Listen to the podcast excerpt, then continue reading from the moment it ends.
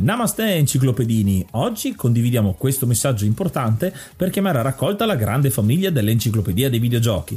È passato ormai qualche anno dalla nascita del progetto e per continuare a creare contenuto abbiamo tanto bisogno di voi. Il computer con il quale realizziamo tutto il materiale dell'enciclopedia dei videogiochi, dal podcast alle grafiche, ai video, alle dirette, eccetera, dopo 12 anni di onorato e fedele servizio ci sta abbandonando con una rapidità preoccupante che ha reso quasi impossibile continuare a creare contenuti. Quindi, se volete, potete contribuire dandoci una mano andando su enciclopediadeivideogiochi.it e cliccando supporta il progetto. Ogni donazione ci permetterà di sostituire l'attrezzatura fondamentale e necessaria a tenere viva l'enciclopedia. Crediamo che l'unione faccia la forza ed in questo momento ne abbiamo proprio bisogno. Da 5 anni cerchiamo di regalare emozioni, condivisione, informazione su un tema a tutti noi tanto caro, i videogiochi. Grazie a voi potremo continuare a farlo senza il rischio di dover fermare tutto il nostro malgrado.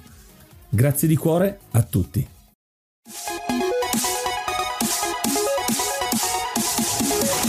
Namaste, benvenuti ad un nuovo episodio dell'Enciclopedia dei Videogiochi. Io sono Ace. E io sono Yuga e nel podcast di oggi parleremo di Lemmings. Dopo tantissimo tempo finalmente parliamo di Lemmings, un gioco veramente semplice ma allo stesso tempo un gioco seminale, un gioco che ha ispirato tantissimi altri giochi nel futuro, è un gioco molto vecchio che ha appena festeggiato i 30 anni, quindi è un bel po' di tempo che esiste sul panorama e non possiamo fare nient'altro che prima di iniziare a ringraziare i nostri mecenate che ci danno una mano ogni giorno. Vedo eh, tantissimi che si stanno appropinquando a offrirci una birra ultimamente, quindi siamo molto contenti di questo surplus insomma che sta arrivando adesso, un po' grazie al Nerd Show, alla nostra partecipazione lì, a tanti che ci hanno conosciuto al Bologna Nerd e magari in altri eventi futuri che grazie anche a questo supporto possiamo fare. Stiamo organizzando qualcosa di molto molto interessante, se sapete un po' come festeggiamo noi i nostri eventi speciali, insomma insomma ci siamo. Tra l'altro questo episodio esce a fine marzo, quindi siamo proprio addirittura d'arrivo con il nostro compleanno, il primo aprile ci sarà il famoso episodio burla, quest'anno ve lo annunciamo un attimo prima, ma sarà esilarante come ogni anno. Ringraziamo i nostri mecenate che quindi sono Tevio, Ark, Coach, Craven, Herr Schmidt, Sukhoi 47, El Nick, Stormbringer, Grey Fox, Nikius, Shiny, Bario, Stefano Loserra, Mapo Gamer, Rick Hunter, Groll, Don Kazim, Lobby Frontali, Vanak, D-Chan, Zazi e Cry King, li ho detti tutti quanti ormai vi conoscete e vi conosce la comunità, eh, la community, è brutto dire questo termine, ma la grande famiglia di ascoltatori che ci segue, grazie veramente a tutti quanti, continuate a supportarci e se volete unirvi trovate tutte le informazioni su enciclopedia dei videogiochi.it. Se oltre alla birra volete aiutarci in altro modo per sviluppare ancora di più l'enciclopedia dei videogiochi, vi ricordiamo come sempre che potete mandare i vostri vocali riguardo agli episodi che sono usciti, qualche dettaglio che magari ci siamo dimenticati pubblicati che volete che faccia parte, un'aggiunta, un post-it, li chiamo sempre così, o le postille o i corollari delle varie pagine dell'enciclopedia, seguendo il link su enciclopediadivideogiochi.it potete lasciarci la vostra voce come contributo che diventerà parte integrante degli episodi di cui parlate. E un'altra community da apprezzare secondo me è quella di cui fa parte il nostro ospite, che è una community bella ricca, la Retro Gaming Town, una pagina Facebook, ma c'è anche il canale YouTube, c'è anche su Instagram, insomma è un content creator che spazia su varie piattaforme. Diamo il benvenuto al custode. Ciao caro, come stai? Ben trovati a tutti, ciao Ace, ciao Yuga e eh, innanzitutto grazie dell'invito, è un piacere. Volevo fare una piccola premessa dicendo è bellissimo che cerchiate di italianizzare dei termini come community perché ci stiamo dimenticando proprio la nostra lingua madre che eh, personalmente ritengo bellissima e non ha bisogno insomma di termini anglofoni anglofoni per arricchirla, è già ricca di suo. Noi siamo molto contenti di averti qui all'enciclopedia per parlare di questo gioco molto particolare che ci accompagna sia a me che a Ace dai tempi della gioventù, noi grandissimi appassionati di Amiga, abbiamo giocato infinite ore a questo gioco e proprio per questo ti chiedo, quello che chiediamo a tutti gli ospiti, come mai hai voluto portare Lemmings in questo episodio, per, proprio per parlarne? Cos'è che ti ha attirato di più di questo titolo? Non ricordo qual è stato il primo approccio che ho avuto con eh, Lemmings in particolare, ma eh, ricordo che questo genere qua, quello degli RTS, mi stimolava molto la fantasia, cioè mm, il fatto che non avesse un unico modo per essere risolto, ma che anzi bisognasse utilizzare parecchio l'intelletto per salvarne il più possibile e per utilizzare i mezzi che ti venivano dati per passare al livello successivo, mi ha sempre affascinato tanto, al che poi nel, a seguire ho poi approfondito anche con altri giochi per arrivare a, fino allo strategico. Non parlo di World of Warcraft, di Orcs and Humans o di qualche, qualsiasi qualsivoglia altro titolo, ma ecco, mi piaceva l'idea di non avere un binario su cui andare, ma di poter fare di testa mia. Questa è una cosa che mi ha sempre affascinato. Molto molto bello e tra l'altro hai già citato un gioco che prende tantissima ispirazione da Lemmings, per questo l'ho definito seminale, perché lo stesso Warcraft verrà detto che prende ispirazione da Lemmings, sia prende ispirazione da un altro gioco che ha molte di queste meccaniche, in quel caso sempre Blizzard, che è The Lost Vikings, un altro grande classico dell'Amiga e quindi si vede come da Lemmings ci sono tantissime cose che partono. Una curiosità, già la sparo qua perché ci sta benissimo secondo me, è che dopo un sondaggio su quali sono i giochi veramente originali, perché c'è sempre qualcuno che si ispira a qualcosa, non è per dire che i videogiochi originali sono meglio di quelli che si ispirano dagli altri, però ci sono pochi videogiochi che possono dire non ci siamo ispirati a niente. Questi sono, che ne so, Space Invaders, Pac-Man forse eh, uno pot- potrebbe definirlo, e quando viene Lemmings nessuno riesce a tirare fuori un titolo che è uscito prima che fa delle cose simili. L'unica cosa che si avvicina è il primissimo Populus, però per uh, tanti aspetti è anche div- molto diverso, ecco, sia dal punto di vista estetico che poi proprio delle meccaniche di gioco. Eh, uno è più, è più, basato sulla strategia, invece Lemmings, se vogliamo, è sì strategico ma più action, mm-hmm. in più si sviluppa non in maniera isometrica ma in 2D, veramente è stato geniale all'epoca. Poi volevo dirvi, conoscete Carlo Sant'Agostino? Sì, sì, sì. Ecco, lui l'aveva nominato Lemmings proprio come uno dei giochi che ha dato il via a tutta una serie di giochi, un capostipite insomma, una, una, pietra miliare da cui tutti gli altri poi hanno preso a piene mani per ispirazione di meccanica, di level design e quant'altro. Ecco, io invece volevo riallacciarmi a quello che hai detto poco fa, il fatto che dopo Lemmings ti sei comunque mantenuto, hai mantenuto l'interesse per i giochi strategici sì. man mano che uscivano i giochi nuovi. La mia esperienza in un certo senso è un po' inversa, perché Lemmings mi è piaciuto sempre un sacco, il fatto di dover trovare la soluzione andando anche a, a intuito su cosa potessero fare i Lemmings senza, eh, senza, perdere tutti, mi ha aiutato dal punto di vista del rage quitting, de, del, del, dei nervi all'ennesimo livello fallito. E questo mi ha fatto in un certo senso appassionare al contrario. Quindi hai detto che è un action. Il fatto di, sarà una cosa banale, ma il fatto di poterli fare esplodere per rabbia una volta che finito il livello mi ha invece avvicinato dall'altra parte. Quindi mi ha fatto capire, ok, no, lo strategico non è che faccia proprio per me, mi piace quando esplodono le cose e quindi mi sono dedicato al resto. A me è successo successo eh, di lasciarli morire per disperazione, perché devo essere sincero, adesso non ricordo precisamente quando è uscito il gioco, però ero piccolino perché io sono un 84 e è stato uno dei pochi giochi che potevo giocare senza che i requisiti di sistema mi facessero esplodere il PC che all'epoca era quello che era, insomma. E a volte quando non riuscivo a passare, lì niente, non facevo assolutamente nulla e li guardavo uccidersi nelle,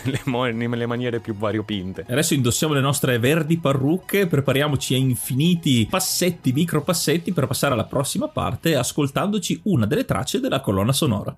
È iniziato maggio, quindi aggiorniamo l'elenco e ringraziamo l'hard mod Cry King e i normal mod Rick Hunter, Groll, Don Kazim, Lobby Frontali, D-Chan, Blackworm, Stonebringer, Baby Beats, Belzebrew, Pago, Strangia, Numbersoft, Sballu 17, LDS, Brontolo 220, Dexter, The Pixel Chips, Ing Bastard, Vito M85, Noobswick, Eppers, Vanax Abadium e Nikius89. Se vuoi entrare anche tu nel gruppo dei mecenate vai su enciclopedia dei videogiochi.it, clicca supporta il progetto e tramite la piattaforma Coffee potrai avere accesso ai nostri video backstage, allo store e anche al feed podcast senza pubblicità.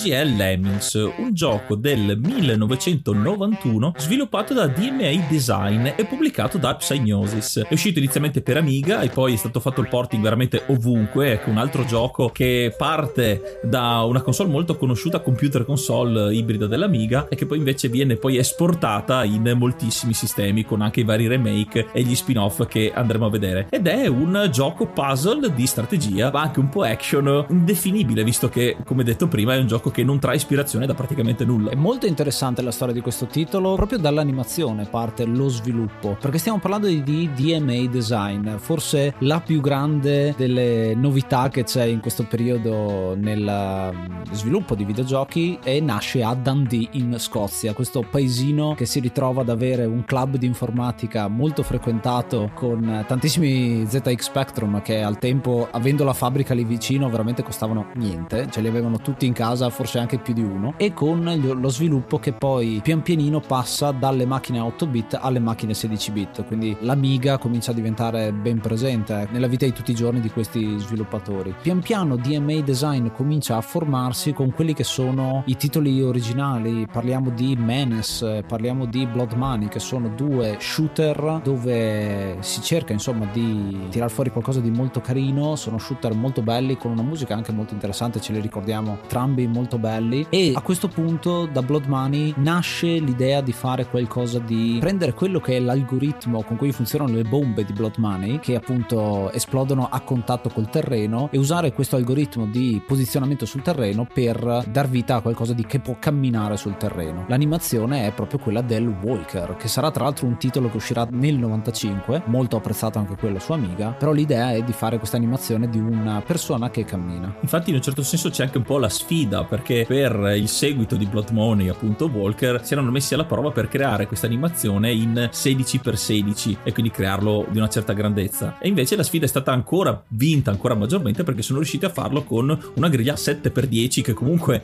se contiamo i pixel sono veramente veramente pochi e con qualche lavoro di rifinitura dal, dei primi esempi molto basici per quanto sia possibile è stata aggiunta un po' di personalità e se pensiamo alla piccolezza del, dello sprite creato sì. c'è già davvero un grossissimo lavoro con pochissimi pixel è quello che un po' la pixel art sta ottenendo adesso con dei, anche degli sprite molto piccoli ma estremamente dettagliati. C'è un'ottimizzazione eh, artistica davvero molto semplice ma molto d'impatto. E anche in questo caso nella fucina di Dundee sono riusciti a creare questo personaggino poi ovviamente ricolorato a dovere per questo gioco. C'è un motivo tra l'altro per cui è stato ricolorato perché eh, questo sprite iniziale questa animazione di soli 7 frame inizialmente viene fatta da Mike Dailies che appunto crea questa animazione di movimento nella griglia 7x10 però è ancora abbastanza è sì un personaggio ma non ha ancora quel carattere da cartone animato. Ci penserà Gary Timmons che è effettivamente un artista ed è bravo con il disegno è bravo con le animazioni è quello di dare un senso un po' da clown a questo personaggio con le scarpe un po' più lunghe un pochino più gommoso il fatto che ha i capelli che si muovono è molto molto più un personaggio come se fosse in un cartone animato e il colore è inizialmente con uh, un colore diverso per appendice quindi le scarpe hanno un colore la maglia un colore i pantaloni un altro le braccia un altro ancora e i capelli un altro ancora. Questo quando viene messo in un'animazione di gioco l'obiettivo che si danno i creatori iniziali di codice è quello di metterne il più possibile a schermo. Il gioco però va molto lento e quindi decidono alla fine di usare il set di soli 16 colori per creare un uh, movimento molto più fluido. L'unica maniera per fare 30 fps, che appunto era il massimo al tempo, è dare tre colori e quindi da qui, da qui nasce la caratteristica capelli verdi, corpo bianco e il uh, salopette blu che quindi ti definisce quello che è effettivamente un lemming. Voi ve li ricordate eh, quei giocattoli che si chiamavano i trolls? Sì. Eh, li ricorda moltissimo se ci fate caso. Sì, sotto tanti aspetti sì, poi tra l'altro i trolls sono quelli che sono diventati oggi molto popolari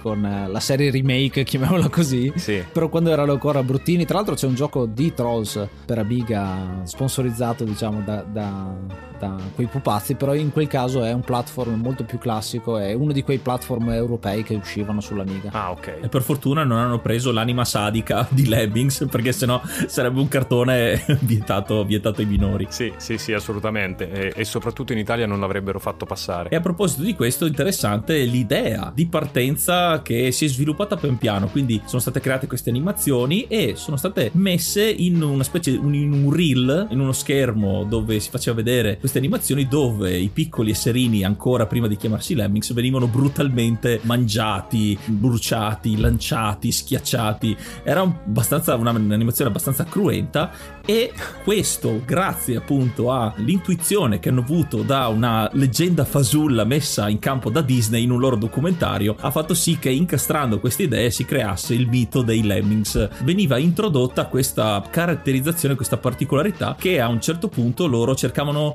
avevano istinti suicidi, si buttavano in acqua per poi eh, annegare e lo facevano per istinto. In realtà poi si è scoperto anni dopo, negli anni 80 se non sbaglio, 80-90, in una ricerca di un giornalista che in realtà era la Disney stessa che aveva messo in giro questa voce e nel documentario erano loro che avevano buttato in realtà in acqua questi poveri animali. Una leggenda fasulla molto triste che però ha dato l'idea per questi lemmings autodistruttivi e tocca a noi portare in salvo. Ed è arrivata fino a noi anche perché appunto come dicevi prima ha avuto spin-off, è stato praticamente portato su quasi ogni console esistente, poi ci sono stati comunque sia sequel ed è una delle saghe con eh, più vendite, cioè Lemmings è una saga talmente ampia ad essere tra le prime 40 al mondo di giochi che hanno venduto più in assoluto. Sì, decisamente, soprattutto grazie al fatto che è stata portata, convertita su veramente tutti i sistemi più nuovi e più vecchi, perché ci sono tante conversioni anche per sistemi 8 bit, eh, ma anche per console portatili, insomma, è un gioco che si presta a molteplici conversioni con musiche cambiate, con grafica cambiata, anche con controlli cambiati, perché stiamo parlando di un sì, gioco sì, sì. in cui l'originale Amiga è giocato col mouse e basta. Esatto. Però c'è la possibilità di fare la stessa cosa anche con un controller con diversi gradi di difficoltà, ecco, perché mi ricordo la versione ad esempio Super Nintendo che non è che sia proprio proprio facilissima rispetto alle altre. No,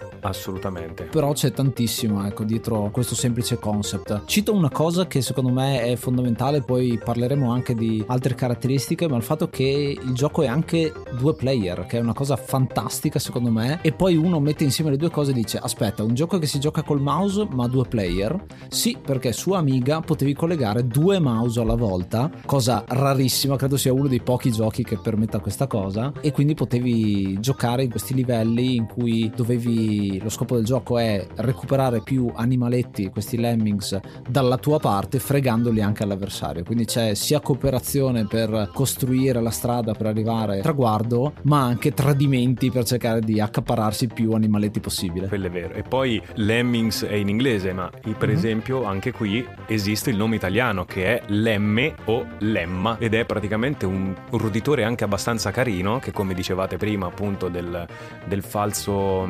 eh, reportage che è stato mm-hmm. creato da Disney che se non sbaglio si chiama Into the Wilderness sì. eh, e che è andato in onda un sacco di volte anche nelle televisioni italiane ed è un animaletto carino, coccoloso che proprio non ha nulla a che vedere con le brutte fini che gli fanno fare nei vari giochi, ecco, è proprio una cosa che stona anche abbastanza. Proseguendo con la storia di come siamo arrivati a pubblicare Lemmings, siamo ancora nel 1990, poi il gioco verrà pubblicato a San Valentino del 91, quindi subito dopo, ma nel 90 fanno ancora abbastanza fatica a trovare un publisher perché sì, hanno questa animazione, sì, ci vedono un gioco e pian pianino con un editor semplicissimo, con Deluxe Paint, costruiranno centinaia e centinaia di livelli, alla fine dovranno tagliarne addirittura per i 120 livelli finali che compongono il gioco originale, però insomma non riescono a trovare un publisher, fanno sì il loro giro nelle fiere a cercare un publisher, tra cui c'è eh, Psygnosis che è appunto eh, famosissima, che pubblica tantissimo su territorio britannico, tra cui Shadow of the Beast, insomma i giochi di Psygnosis hanno un uh, distinto tratto grafico, c'è quel logo particolare, il logo con uh, il gufo, tutti i giochi che hanno anche delle copertine molto,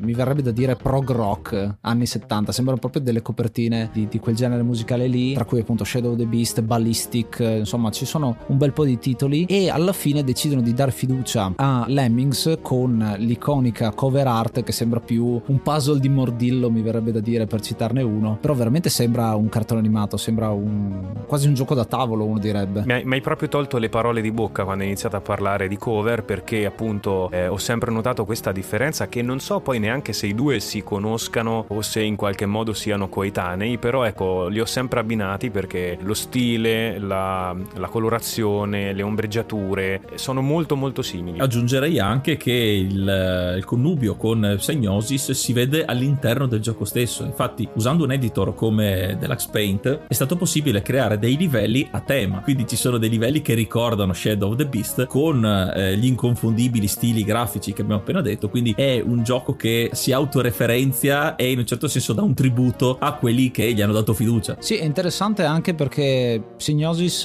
effettivamente io lo chiamerò sia in un modo che nell'altro perché sono le pronunce americane e britanniche, quindi cambia, sì, bene, cambia a seconda del momento. Però c'è un'interessante discussione su quello che è la colonna sonora di questo titolo, perché ci sono 21 tracce della colonna sonora che inizialmente era una e poi è stata buttata via completamente per farne una seconda. All'inizio l'idea era quella di fare qualcosa di molto esilarante, molto divertente, ma con lo humor inglese, perché appunto è un gioco che è divertente, ma ci sono tante morti cruente, quindi c'è questo, questa situazione un po' particolare. L'idea era quella un po' di usare le sigle di quello che andava in tv al tempo, quindi eh, la sigla di Batman, la sigla di Happy Days, insomma tante cose particolari che giravano in tv al tempo e buttarle su. Però c'è una cosa che si chiama copyright. Quando Signosi si è detto, mm, forse è meglio che non usate queste, è un po' la stessa cosa che è successa con Sensible Soccer, se conoscete quella storia, ma ne parleremo nella puntata dedicata. Alla fine viene sostituito Brian Johnson con Tim Wright, che lav-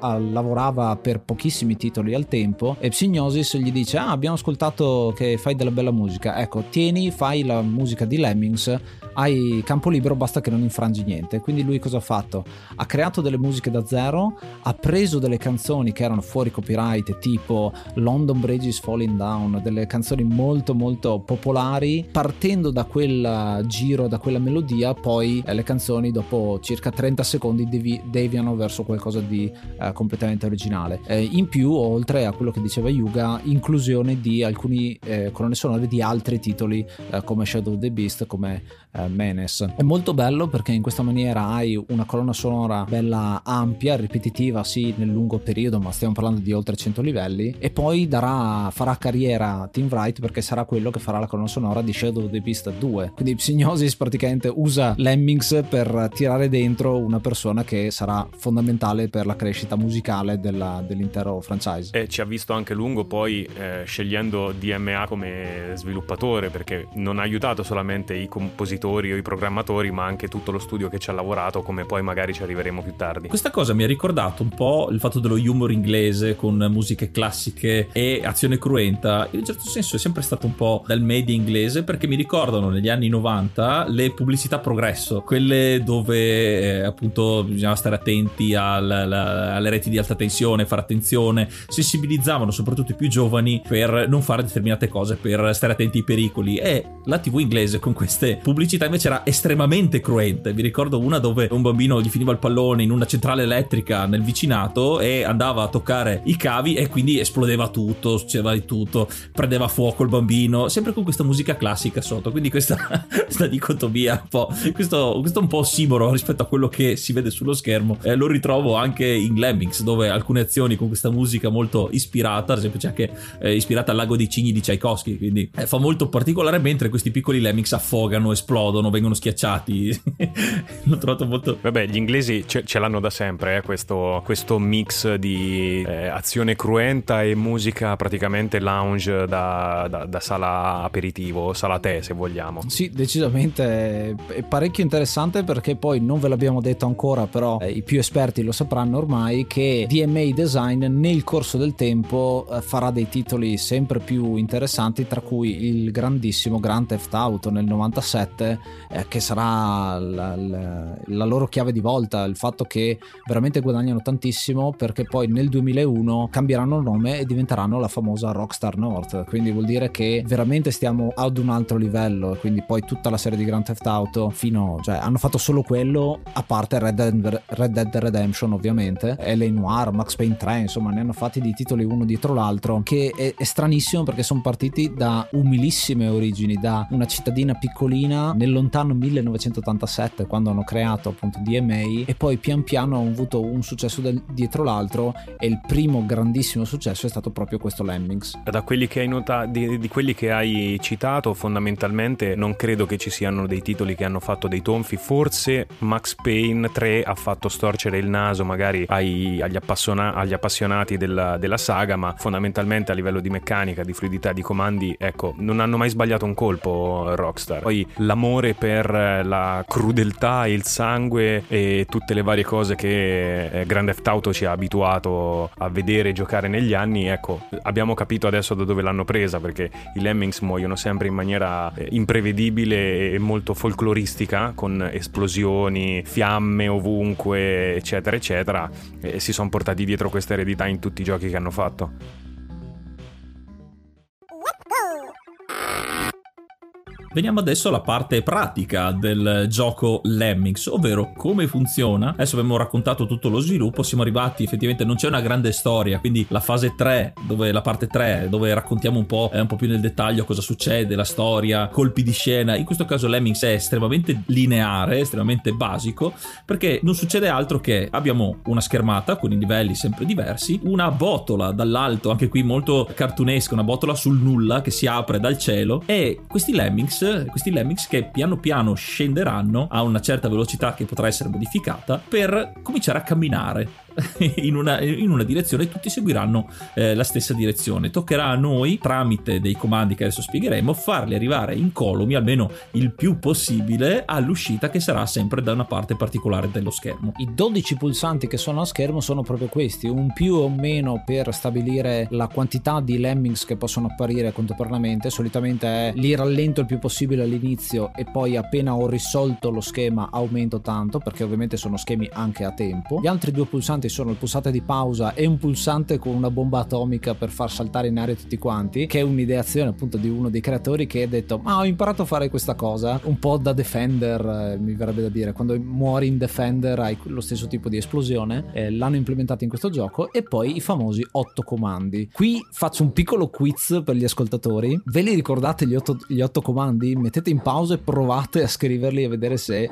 eh, ve li ricordate tutti a 8, quelli, quelli originali, perché sono molto interessanti interessanti e tra l'altro gli stessi sviluppatori dicono come da uno arriva al successivo in maniera molto logica, cioè hanno pensato e pian pianino sono riusciti a tirare fuori questi otto comandi che definiscono esattamente quello che i nostri lemmings possono fare. Infatti le prime mappe di gioco, quelle che consideriamo un po' tutorial di introduzione al gioco, ci, ci fanno usare col contagocce o addirittura solamente un'azione. Ad esempio il primo livello ci fa usare una per farci capire il funzionamento. Ce li danno anche contati perché noi non potremmo usarli all'infinito questi comandi e nei primi schemi magari sì perché i lemmings saranno ancora pochi da, poter, da dover gestire quindi le azioni sono nel numero uguale al numero dei lemmings ma eh, dopo con l'aumentare della difficoltà avremo sempre meno risorse. È una specie di gestione risorse con le abilità che abbiamo quindi non potremo spammare o usare all'infinito le stesse, le stesse abilità. E... iscriviti al canale youtube at ed videogiochi dove puoi trovare la versione video del podcast estratti, short e tanto tanto altro. Un'altra cosa che secondo me è importantissima è la questione tempo, perché sì, il gioco si presenta colorato, con eh, tutti i comandi carini che devi usare al momento giusto, ma quello che a me ha sempre messo ansia, anche se il gioco magari cerca di trasmettere tutt'altra eh, emozione o sensazione, è il conteggio alla rovescia, perché entro quel tempo poi noi avremo fallito il livello e andrà ricominciato. E quindi se li avete indovinati tutti quanti, adesso vediamo se riuscite tirarli fuori quali erano questi otto comandi. Il primo da cui sono partiti è quello del basher, il pugnatore o quello che distrugge e scava in orizzontale. Un'animazione che tra l'altro è molto interessante perché vediamo il lemming a cui diamo questa azione, gli crescono i pugni e comincia a letteralmente scavare in orizzontale. Questo ci serve perché? Perché abbiamo degli ostacoli, quando toccano un ostacolo i lemmings si girano e tornano indietro, invece in questa maniera possiamo scavare i tunnel in orizzontale. Scavando di tutto in orizzontale, già ti viene in mente che puoi scavare anche in altre direzioni. Infatti, la cosa più immediata che ci viene in mente è scavare verso il basso. E quindi, come succede anche in Mario 2, c'è la possibilità di eh, allocare la, l'abilità scavare, dove un lemming si metterà a mani nude a scavare nella terra fino a che non arriverà a un punto giusto. Sì, va all'infinito finché non trova. Comincerà a scavare all'infinito finché non finirà la terra sotto i piedi, cascando poi nel lato inferiore. Questa cosa qui, però, ci fa già un certo tipo di difficoltà che non è immediato, ma ovviamente anche qui è, si tratta di provare e riprovare per vedere cosa succede, per poi fare sempre più esperienza. Il fatto che hanno aggiunto una meccanica dell'altezza, perché eh, non siamo come in Assassin's Creed dove possiamo buttarci dai campanili e basta atterrare su del fieno per sopravvivere, i poveri lemming sono anche molto ed estremamente fragili. E quindi se cadranno da un'altezza troppo alta si spiaccicheranno al suolo con anche un suono abbastanza eh, neanche cruento, anzi in realtà è molto puccioso. Quindi i lemmings quando muoiono fanno dei, dei suoni molto altisonanti che non sembrano un po' come su Worms, eh, che succedeva di tutto e erano molto carini nella loro fine. Anche in questo caso i lemmings facevano così. E l'altro tipo di scavo con le otto direzioni a disposizione è il piccone che ci permetterà di scavare invece in diagonale. Sì, Worms è effettivamente un gioco che prende tantissima ispirazione da Lemmings perché gioca con il fatto che hai il terreno che puoi distruggere, puoi modificarlo, anzi lo scopo del gioco è proprio modificare il terreno per fare la strada in modo che i Lemmings possano arrivare destinazione. Questo è anche nella testa di tutti quanti gli sviluppatori perché il level design è stato fatto veramente da tutti quelli che di DMA avevano accesso a Deluxe Paint e anzi all'editor in stile Deluxe Paint. Quindi si vede un po' lo stile anche diverso nei livelli perché ci sono alcuni livelli molto minimali in cui c'è tanto di skill, di abilità per arrivare a destinazione, altri invece che sono molto più grafici e quindi eh, hai un che ne so alberi o fontane, trappole, tanto altro e tante alternative per arrivare. Alcuni livelli c'è uno dei, eh, degli sviluppatori che mi piace che dice io facevo dei livelli complicatissimi e poi arrivava l'esperto di turno e diceva ah beh basta fare questo e trovava la via eh, per risolverglielo subito e quindi poi i suoi livelli non sono stati inclusi nel gioco finale. E continuando insomma con la carrellata di quelle che sono le azioni abbiamo modalità per scavare verso il basso, in diagonale bassa eccetera eccetera adesso possiamo anche andare verso l'alto con quelli che sono i climber, gli arrampicatori che hanno lo stesso problema nel senso che loro si arrampicano in verticale ma se non se un soffitto cascano e quindi possono morire di nuovo e per questo al contrario c'è il eh, parasole, il, quello che si chiama il floater con l'ombrello per poter planare e non morire di danno da caduta. A completare ci sono anche il costruttore che eh, piazza delle tavelle per terra, 12 tavelle per cercare di andare in diagonale alte, quindi costruire quelli che sono i ponti, cosa fondamentale e tra l'altro con un suono per dirti quando sta per finire l'animazione in modo che tu puoi usare il tempoismo giusto per continuare a costruire e fare dei ponti sempre più lunghi e poi il bomber, quindi la possibilità di uh, far esplodere i personaggi al momento giusto con il timer che fa 5 4 3 2 1 e poi il, il mitico oh no che sentirete tra poco anche. Oh no! Io infatti usavo spesso, poi non, non, so se l'avete detto, magari mi è sfuggito, ma c'era anche quello che stoppava gli altri, la carovana di Lemmings, perché finché uno non aveva finito i lavori, insomma, di, di scavo, eh, fermava i Lemmings magari in un piccolo circuito, almeno è quello che facevo io, poi il malcapitato che aveva salvato tutti gli altri veniva sacrificato per il bene comune. Tenevamo proprio per ultimo questa figura del blocker perché è forse quella più tragicomica, quella più importante da un certo punto di vista, perché come dicevi, per permette di ragionare a mente, a mente, lucida perché senza avere tutti questi lemmings che rischiano di, di morire in vari modi con quelli li, li, blocchi in un punto lasciando pochi a fare anche perché lemmings gioca molto sul tempismo. Il costruttore una volta che ha messo 12, 12 scalini tra l'altro non lo fa immediatamente ha il suo tempo. E quindi mentre lui mette gli scalini i lemmings comunque possono salire gli scalini e cadere perché non ha ancora finito di arrivare al punto uh, giusto. Il blocker è fondamentale però come hai detto è tragicomico comico perché aiuta,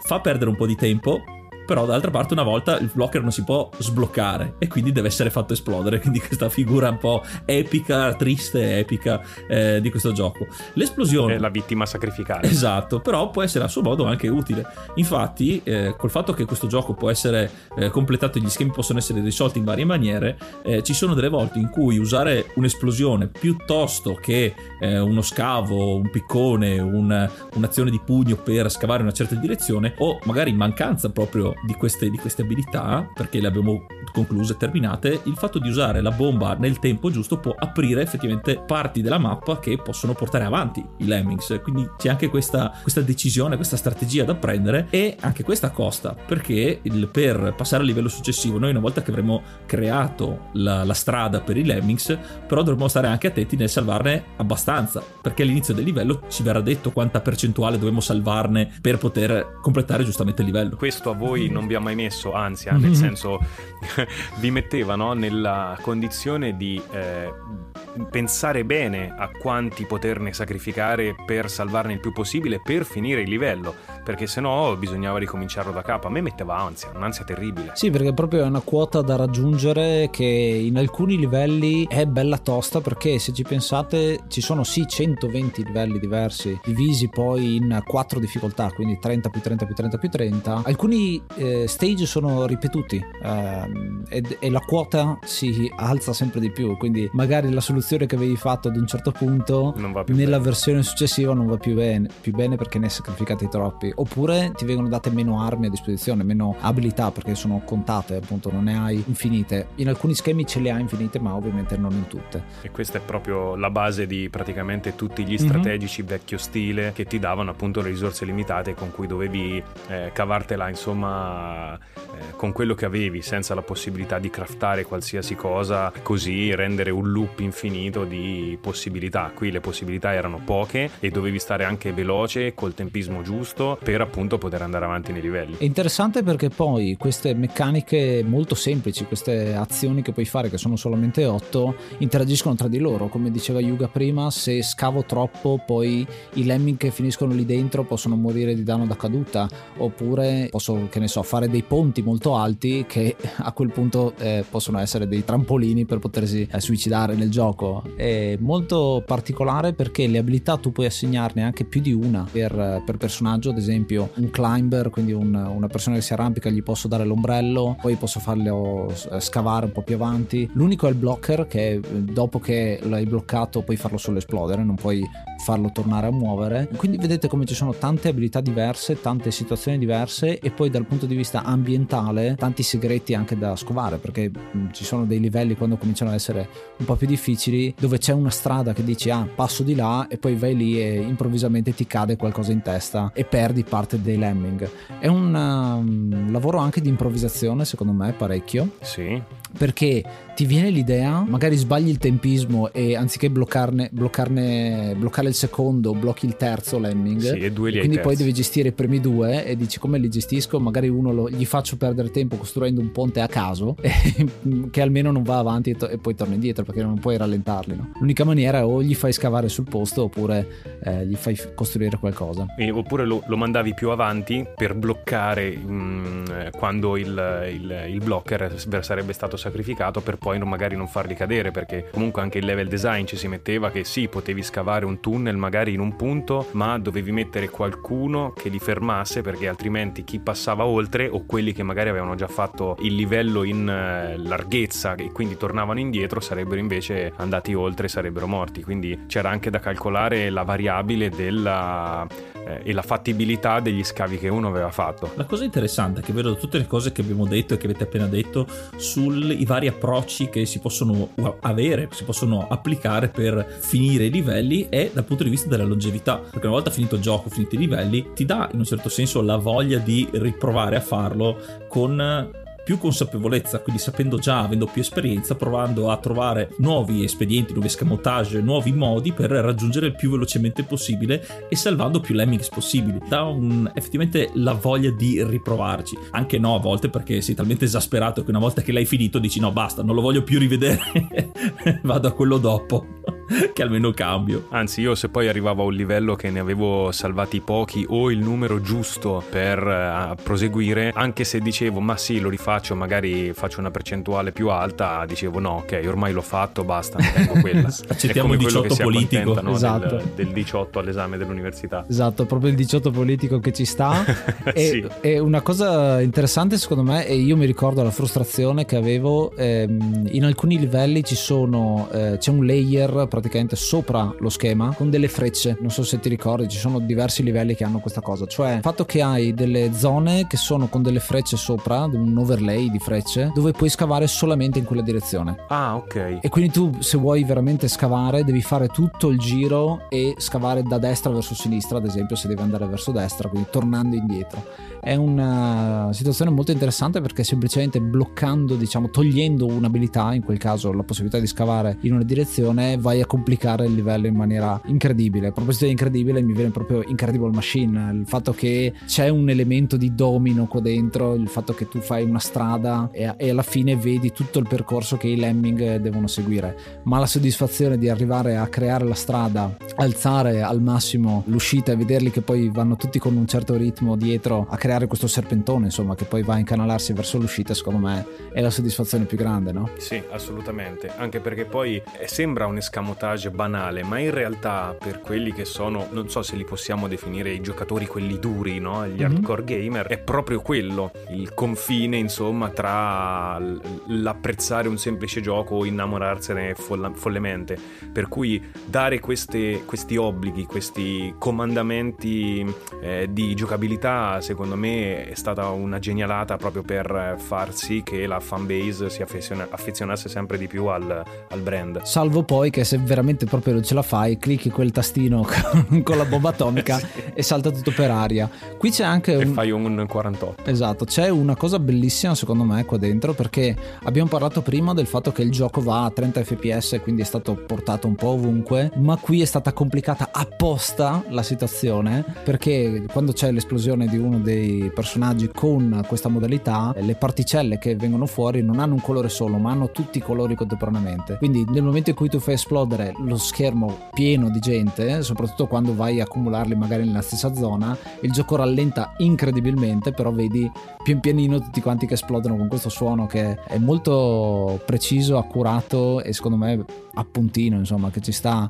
e non stufa mai. E hai un'animazione rallentata ma è più bella rallentata. E tra l'altro accelera perché man mano ovviamente i lemming eh, cominciano a sparire e hai quello stesso effetto che c'è su Space Invaders dove eh, per una ragione tecnica il gioco accelera sempre di più perché c'è meno roba a schermo. Che poi correggetemi se sbaglio, ma l- quell'esplosione lì, che poi tra le altre cose è iconica, mm-hmm. che rallentata, no? che aumenta anche un po' il pathos della scena, del momento, sono ancora di più valorizzate dal fatto che se non sbaglio, a parte i layer delle montagne, eccetera, eccetera, è tutto su sfondo nero.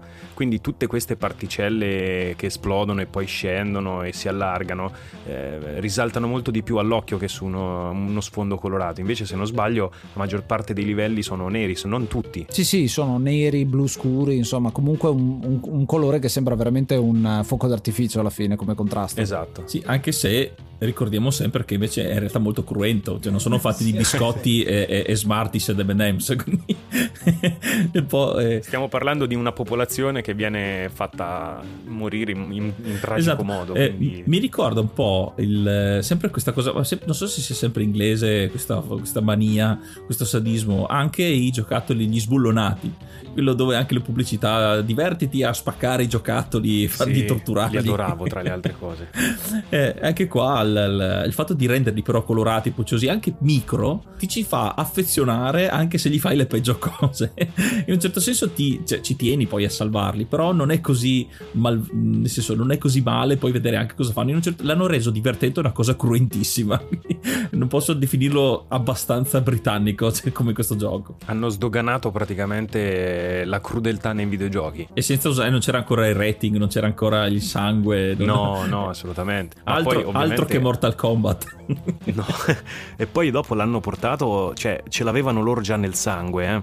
perché ripeto, se vi ricordate no, il primo GTA che dall'alto si vedevano chiazze di sangue quando investivi la gente, eh, cioè era, era, proprio il loro, il loro, i loro geni erano questi, volevano fare dei giochi in cui ci fosse del sangue e, e, la, e, le morti cruente, ecco. l'hanno sempre voluto fare e ci sono riusciti alla grande poi anche con Grand Theft Auto, Red Dead, Red Dead Redemption e quant'altro insomma. Tra l'altro poi in Grand Theft Auto ci sono diverse citazioni a Lemming stesso, sia con passanti che attraversano la strada completamente a caso, eh, sia con alcune situazioni in cui se non mi ricordo male c'è anche proprio un NPC che è con i capelli verdi e vestito di blu, quindi diciamo che, che DMA continuerà questo autocitazionismo nel corso del tempo. Beh, giustamente, eh, un po' se lo merita, glielo possiamo permettere di farlo, dai.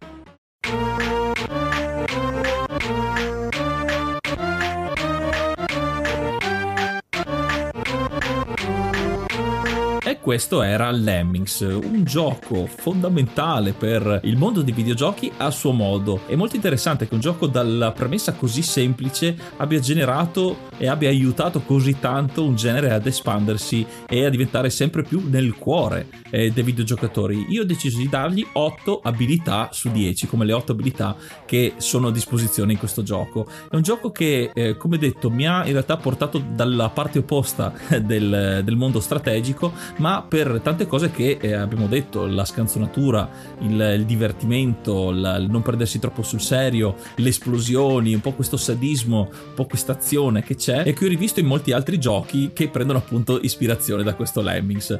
Eh, le ore interminabili comunque le ho passate con questo gioco tentando in tutti i modi eh, di farcela e forse ero arrivato al punto in cui mi divertivo di più a vedere come i, mo- eh, a vedere i modi più disparati invece per non finire il livello, per fare più danni possibili, per per distruggere tutto, lo, tutto, quello che si poteva, anche i lemming stessi, cosa che poi abbiamo portato avanti. Io mi ricordo ancora con Max Payne, dove perdevamo ore, l'abbiamo detto anche nell'episodio dedicato, ore a eh, vedere con le meccaniche del ragdoll dei, dei, personaggi come fare l'esplosione migliore, il colpo di fino, la, la, il bullet time al tempo giusto. Questo è un gioco che ti permette di fare questo. Eh, anche al di fuori del, dello scopo del gioco, abbiamo detto sì c'è il timer, ma sono comunque timer molto brevi eh, e quindi ti dà una, rigioca- una, rigiocabilità pressoché infinita per divertirti. A un certo punto tu l'hai finito e puoi comunque rigiocarci per sbizzarrirti. E in un certo senso una, a suo modo è una libertà che poi anche la stessa eh, DMA che diventerà Rockstar mette poi nei suoi open world, puoi fare davvero di tutto e mi piace pensare che dall'Emmings sia partito tutto questo. E tu invece Custode cosa ne pensi? Allora, io gli do un bel 9 se vogliamo dargli 9 punti abilità, ma eh, c'è un ma.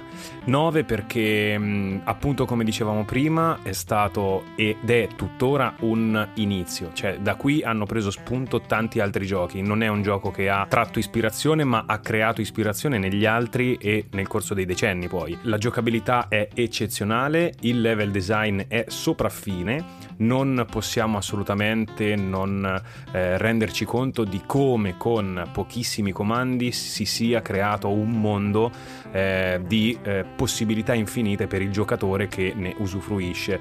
È una questione proprio di intelligenza secondo me, cioè serve anche un certo istinto per fare le scelte giuste al momento giusto. Il ma che eh, appunto non mi fa dare un voto ancora maggiore è la frustrazione che purtroppo per chi come me lo ha scoperto in età molto giovane, molto quindi adolescenziale o preadolescenziale, ecco io sono stato un po' vittima di questa, eh, di questa frustrazione pesante perché alcuni livelli ho dovuto assolutamente o chiedere aiuto o eh, farli alla meno peggio non andando a eh, raggiungere quella cifra di salvataggio dei Lemmings che uno si impone magari dicendo ah più di questi non ne posso sacrificare, invece no, arrivavo appunto come dicevamo prima al 18 accademico e bon, andava. Non, eh, non, si può non pensare alla musica, non si può non pensare alla facilità con cui il gioco ci, ci fa praticamente addentrare all'interno di 120 livelli. Niente, direi che vi ripasso la parola per eh, il voto che può cambiare tutto. e chiudo io quindi con il mio 9,5. Diamo un 9,5 francobolli e c'è un motivo particolare perché è una storia molto interessante. Questo è un gioco che ha un voto molto alto per me perché ho un'esperienza eh, personale molto bella, è uno dei giochi che mi ha fatto appassionare al controllo indiretto nei videogiochi, quindi il fatto che eh, puoi assegnare delle cose e vedi quello che succede. Io sono un appassionato, come sapete, di city builder in cui tu fai eh, SimCity dove crei delle zone e poi vedi costruire, no? Sono tutti controlli indiretti e lo scopro anche poi con gli RTS, lo scopro con i gestionali, lo scopro con i puzzle game come questo, strategici e tanto altro. Il motivo del francobollo è perché questo è anche un gioco che è un tesoro nazionale per la stessa eh, DMA, per la Scozia e per eh, il Regno Unito in generale, perché è uno dei pochi a avere il proprio francobollo, eh, insieme a Sensible Soccer, a eh, Worms, a titoli che vengono proprio fuori da eh, questo panorama, c'è anche Lemmings con, con un titolo ad essere un francobollo ufficiale della Royal Mail. Uh, quindi vedere come il videogioco sia uscito dal videogioco e finito nella vita reale eh, con qualcosa di tributo è molto bello ecco. Eh, l'ho trovato molto interessante. La musica il resto l'avete detto voi giocabilità musica eh, anche frustrazione sfida cioè, questo gioco ha veramente tutto eh, il fatto anche che sia due player è molto molto bello. Eh, tra l'altro non abbiamo citato il fatto che ci sono pacchetti di espansione c'è Oh No More Lemming che aggiunge altri 100 livelli. Eh, ci sono i seguiti con Tribes che andrà a sviluppare quelle che sono le meccaniche. Già solo per farvi un accenno poi magari dedicheremo un episodio Uh, più avanti. l'MX2 ha 51 abilità diverse quindi le 8 iniziali vengono espanse in maniera eh, molto molto ampia con quelle che sono le tribù che saranno protagoniste del secondo titolo però si vede come questo sia seminale sotto tanti aspetti sia per il franchise sia perché poi ispira tutta una serie di eh, altre cose. Non ci sarebbe Grand Theft Auto senza eh, Lemmings non ci sarebbe probabilmente Worms non ci sarebbe eh, tantissimi giochi che prendono ispirazione da questo. Mi permetto di aggiungere un paio di cose. Una di queste è appunto eh, l'uscita di eh, Lemmings classici, dalle classiche meccaniche appunto dello strategico per finire su PlayStation 1 nel 96 come un platform un platform davvero ben fatto, disegnato benissimo, che poi tra le altre cose è il seguito di Flink che uscì su eh, Sega CD e per questi 40 livelli ritrovarsi le meccaniche eh, sviluppate dalla saga di Lemmings ma all'interno di un adventure platform in 2D è stata veramente una genialata. Il gioco riprende tantissimo dalla saga principale e merita veramente la vostra attenzione. Se non lo conoscevate, adesso lo conoscete, quindi recuperatelo. E l'ultima cosa che mi permetto, ragazzi, poi eh, chiudiamo pure. Ho ritrovato molto, molto eh, feelings con eh, quello che mi ha trasmesso Lemmings su un gioco che uscì su GameCube e che poi anche lì mi è nata una saga perché siamo già al terzo capitolo, che è Pikmin sì, è diverso, ma eh, la questione di avere questi omini che invece di sacrificare dobbiamo comunque sia aiutare per andare poi noi a tornare sul nostro pianeta, eh, l'ho ritrovato molto utile con tutti i Pikmin che hanno determinati poteri e che ci permettono di fare cose diverse e anche lì l'ansia del tempo perché appunto il gioco è scandito da ore, dai giorni che, che trascorrono. Ecco, mi ha fatto tremare un po' eh, le mani e le gambe come appunto faceva Lemmings a suo tempo. Io chiuderei con una piccola parentesi che questa scuola di Dundee che ha creato tanti giochi, tra cui questo miliare, non poteva non avere la propria statua. Infatti a Dundee c'è una statua che raffigura i nostri cari Lemmings, a dimostrazione dell'importanza e del grande successo che ha avuto questo grande gioco. E anche per questo episodio è tutto. Noi come al solito vi ringraziamo per l'ascolto e vi ricordiamo che ogni episodio dell'enciclopedia dei videogiochi, come la libertà che viene data in Lemmings e in tutti i suoi seguiti, potete farlo anche con il podcast dell'enciclopedia dei videogiochi. Andando sul nostro archivio, seguendo il link enciclopediadeivideogiochi.it avrete accesso a tutti gli episodi, alla lista di tutti gli episodi e potete personalizzarvela in base alle vostre esigenze, in base all'anno, in base al tipo, in base al numero dei giochi, le, le varie varie saghe che abbiamo trattato nelle, eh, fin qui in queste stagioni, potete anche ordinarveli eh, per sentirveli tutti di un fiato. Anche in questo caso noi vi diamo una possibilità di ascoltarlo come più volete, come aprire un libro partendo da una qualsiasi pagina, non è obbligatorio partire dalla prima, quindi eh, un qualsiasi approccio è utile per l'enciclopedia perché alla fine ogni episodio è a sé stante. Stavo giusto citando, adesso che mi hai parlato del, dell'archivio, un commento che ci ha lasciato Riccardo eh, relativamente perché lui è un nuovo ascoltatore, ascolta proprio gli ultimissimi episodi e li sta ascoltando in ordine inverso, quindi pian pianino va sempre più indietro e sta trovando molte, molto interessante anche questo approccio. Noi abbiamo costruito gli episodi in modo che fossero senza tempo, in un certo senso uno se li ascolta nell'ordine che vuole.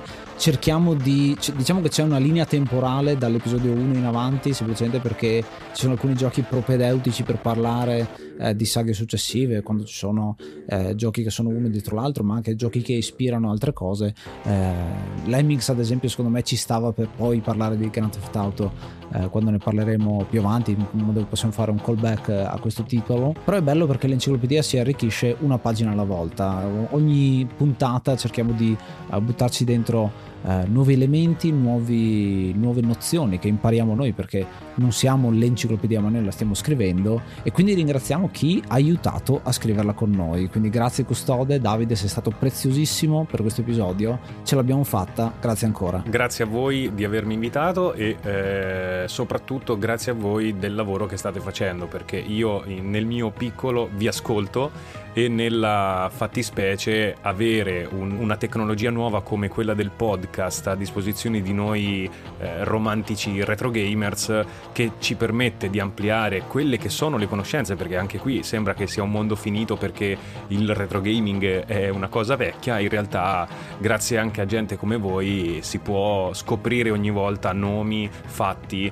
e aneddoti nuovi quindi grazie a voi e a tutta la famiglia di Enciclopedia dei Videogiochi che ha dato modo e supporto di arrivare fin qua. E potete trovare tutti i link per seguire il custode e Davide ovviamente nella descrizione di questo episodio. Noi ti ringraziamo ancora per aver fatto, per aver fatto parte di questo episodio e eh, a noi ascoltatori ci riascoltiamo al prossimo episodio e giocate una pagina alla volta. Io sono Ace. Io sono Yuga. Io sono il custode. Namaste and be brave.